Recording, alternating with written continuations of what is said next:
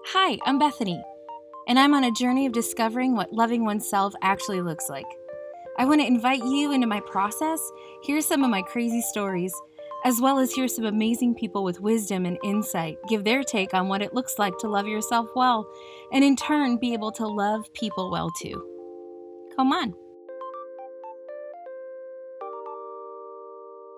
Welcome back to uh, Like Me, Like You, um, a series of stories about my life, about my experiences, and the lessons that I've learned from them. Um, the last episode, uh, I was talking about a little bit of, well, a little bit about my dating history and about my family history. That kind of leads me to who I am today. Um, I believe that we all are just made up of a bunch of little stories. But That's actually who we are. It's just a bunch of little things and experiences and stories that we carry. Some are sad, some are wonderful, you know, some are wonderfully sad. So some are, you know, beautiful and uh, full of memories and nostalgia. And some you can hear hurt and wounds and uh, feel empathy and compassion through the stories we carry. So I enjoy stories. I love to tell stories about my life and about my family. I feel like I come from a family of storytellers. I actually grew up um, with, of course, both my parents, which in the last episode I kind of gave a little bit of history about my dad and my parents. And um, one thing that my dad did that I loved was he could uh, act out stories. So my dad was an interactive storyteller. He just didn't like read us stories. He would act out everything. It came with voices. They came with a character. He was the characters in all of the stories. And so I just grew up with a love and a passion for storytelling, for um, enthusiasm in stories and characters and uh, what I enjoy uh, hearing as well. So, um, I just sit and talk about things that happen to me and try to explain them the best way that I can. I think there is a part of me since I've been a little kid where I think I've always kind of carried a, a tiny bit of fear that I'm I'll be misunderstood. So I never ever want to be misunderstood. My goal in life is to be completely clear in communication, and that comes uh, through telling stories too. I, I love being able to fully communicate and fully explain what it was like to put somebody in my shoes um, or in the shoes of someone else uh, to fully grasp and understand so that they can ultimately, you know, learn from it as much as I have. Um, last going off, we talked about, well, I talked about, uh, uh, becoming TikTok famous, which is a little crazy. It was it was actually just one story. I can't even say I'm TikTok famous. I had one one video go viral. So I looked I just looked today just to catch up and I'm at I think 326,000 views, which is hilarious. So 326,000 people witnessed a minute story of me explaining what I'm going to tell you next, which is a terrible terrible terrible date I went on. I went into the date not knowing that it was going to be terrible, of course. I went in kind of I used to be hopeful. I can't even say I'm hopeful anymore. Just for the most part, that I've had so many bad first dates that it's kind of a bummer to like work yourself up to thinking like this will be great, this will be fun, this will be fantastic, you know, and you kind of like walk away like, well, that wasn't the best, or well, I almost died there, or well, you know, you know, uh, I can't say I even think that that was a person or whatever it is that you encountered with someone. Um, after a while, you kind of it loses its luster a little bit. So I can't even say I was super excited about this date. But um, what happened was, uh, I guess I guess to backtrack a little bit, I just to re- to cover what we talked about before is that I go through this period every probably I don't know once every six months maybe. It progressed last year more i don't know because of covid and loneliness and just everybody being isolated from one, on, one another but definitely it happens about once every six months i would say that's probably a good safe bet where i kind of get this urge of like you know what i'm gonna yeah this is the year like hashtag like husband for Bethany 2020, you know? And that my goal is like, okay, I'm to put myself out there. I'm to, you know, grab life by the horns and decide like this is what I'm going to do. I'm going to uh, go out. I'm not going to say, you know, no to possible adventure or possible, you know, meeting somebody great. So, uh, typically, you know, I'm very busy with work. I have a very busy like life outside of work. I'm really involved in my church with my community. Um, so typically, dating on like it's just today's society. Dating looks like dating apps, which you know it is what it is. I've moved all over the place. I've lived all over the U.S. I I think I went to two two or three different two different high schools, I believe. That's ter- terrible. I don't remember. Two different high schools in two different states. I went, yeah, and we moved from different countries, all of those things. So I just don't have one of those stories where I marry my high school sweetheart or, um, you know, that like he was my neighbor or I've known him since the third grade or we lived in the same town our whole lives. Like that was just not my story. I've lived all I lived all over the place. So, um, you know, things are a little bit different nowadays. So anyway, I could give you a gazillion excuses as to why, you know, I want to confirm that dating apps are okay, but I don't even know that they're okay. to be honest, because you know I'm shooting like oh for sixty right now, so I guess I should say they're not the greatest. So anyway, there is definitely a lot of shame around dating apps as well. There, you know, um, I would say there's a what's the word I'm looking for? There's definitely an association with dating apps for them to, you know, it's like a hookup site or all all these different things. And I can't honestly say that everyone on those are looking for that, but that is definitely a stigma that is with dating apps. So every time I would go on for about, you know, I would maybe make it a week, maybe, maybe for the most part, usually four to five days, maybe a week if things were like okay but it's because of the encounters on these dating apps just having to explain that you're you know no i'm actually you know i would say like i'm a christian i'm a little old fashioned i'm actually looking to date intentionally towards marriage. And that just seemed to be just the worst thing you could tell a very large group of men. So some some agreed that that was okay some didn't. So it ends up just being super discouraging. That's typically why it doesn't last very long.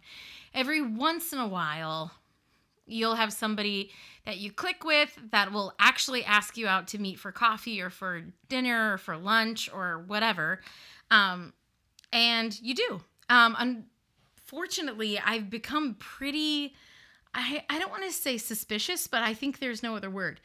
I'm pretty much suspicious. A, I, I don't even know if you're real. There's a lot of scam artists out there. I don't even know why, but they scam people via dating apps. Secondly, I read a statistic that 47% of the men on dating apps are married or in a relationship, which is also horrifying.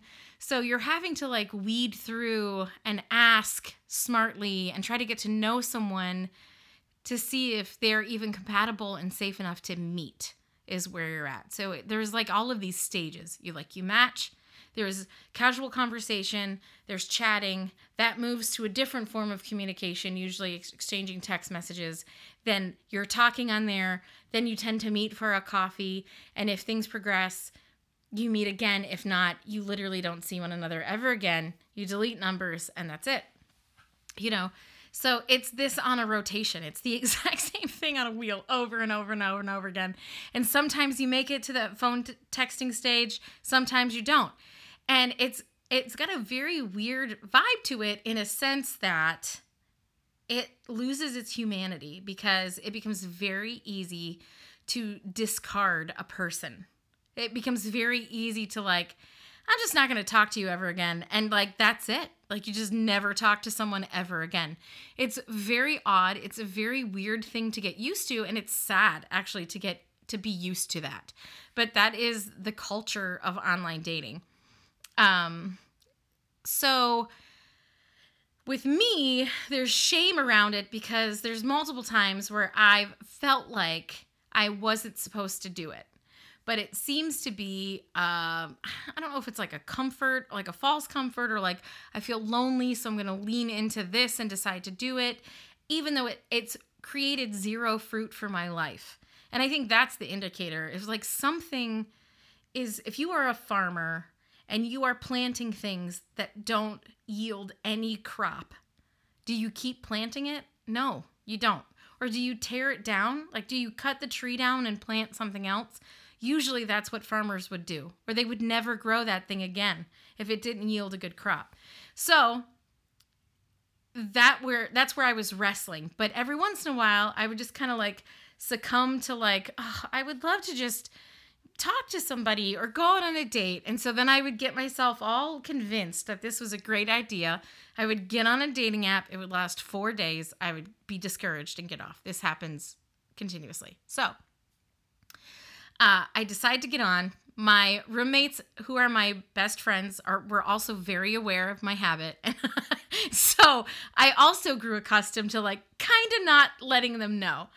But they're not dumb. They're both very intelligent people and they're both very aware when I'm doing this, even though I think that I'm very clever, which I am not. So I am, you know, basically download this dating app and uh, I can even go into more detail in a sense that, you know, I'm not. I'm not uh, society's version of like thin, I guess. So, you know, I'm a plus size person and unfortunately not considered society's like attractive woman. So there are actually dating sites specifically built for women that are not thin and for men who like women who are not thin. So I believe I think it was one of those dating apps, I'm pretty sure, which I like came across one time and was like, I'll give this a try because on any other dating app, I have to go through this whole entire extra st- step. So we have the matching, then we have the casual conversation, then we have the exchanging of numbers, then we have the texting, then we have the actual meeting. And so because I'm not thin and that seems to be extremely important to a lot of men, I have to take this extra step where I have to be very clear and make sure they completely understand that I am not thin to the point that I have to like drill over and over and over again, even though I have pictures of myself that are current, of my full body, of my full self on these dating apps. I have to verify over and over again, like, hey, I just want to let you know. I just want to make sure you understand. Hey, did you get a chance to look at my pictures? Hey, is this something that you're okay with? And I concocted this like paragraph to put together to make it like, hey, I just want to let you know. I thought I'd let you tell you that this is how I am, and I would want to make sure you look at these pictures. And if you don't, if you're not into that, totally cool, totally get it. Goodbye, friend. It was nice talking to you. If it's okay, then yeah, here's my number. Type of a situation where I would send it regularly. And for the most part, I would say probably 75% of the guys are like, no, I totally know. Find you very attractive. Would love to talk to you. Great. Some guys, oh, I didn't know that. Oh, I couldn't tell in your photos. I'm like, well, I'm not hiding anything. This is just what I look like. I just want to let you know. And so I would much rather be upfront and personal with a stranger whom I've never met via this app because, like I said, people just lose their humanity. They become they don't they don't act like they would face to face when they're hiding behind a screen of any sort. So um so I was on this specific site cuz after a while I get really tired of having to explain that to people. You know, it's like can you imagine being, you know, somebody and you're like, "Hi, I'm sorry. I don't know if you can tell, but my eyes are brown." And I know that's not normal to like people with brown eyes, but I just want to make sure that you're aware that my eyes are brown because there's nothing that I can do to change my eyes being brown right now, you know, unless you want to wait 8 months before you meet me and then I can order contacts and maybe have a different eye color by then. But as of right now, this is what I am. So you have to like go through this whole thing, you know? And so it just gets tiring. It also is discouraging because nobody likes to lay before them the very thing that they're most insecure about in front of a person that you're trying to get to know, right? That's not a way to like kick things off. Like, let's kickstart this this way. So, was on this dating app, um, matched with this guy. He seemed so very normal. He seemed so good. But if you remember in a previous episode, I talked about narrative in conversation over text and not over phone, not hearing the influx in someone's voice, not hearing their tone, but you are creating a character with someone that you don't even know is that character. Your brain is literally filling in the blanks of who you want this person to be. So if they send you a text of like, yeah, right, you can read that as in like, oh, he's agreeing with me. Yeah, right. Yeah, I'm right. That's cool. Or you can read it as in like, yeah, right. Like, oh, he's being sarcastic. He doesn't agree with me. You can take things in so many different ways depending on the filters that you're listening and filling through. So, um, to me, I, I guess I have a very hopeful filter because I thought he was normal. So, um, he seemed to hide his crazy pretty well. Uh, we decided after a couple days of talking that we were going to meet um, at like a local restaurant. And yeah, so we uh, decided one night to meet. So I thought I was being clever, told my roommates I was going to go out for a bit. I was going to be back in an hour or two, you know, going to meet this guy um, to get to know him. So on his pictures and his photos that he posted, he was really normal, like very clean cut, very, he looked put together, very like, I don't even know if this is a genre, but Southern accountant. That's what we'll call him. He was like pastel colors with loafers, like very put together, seemed to be just a normal business casual guy. So when we met at the restaurant, he was he was very late, first of all. He was about 25 minutes late.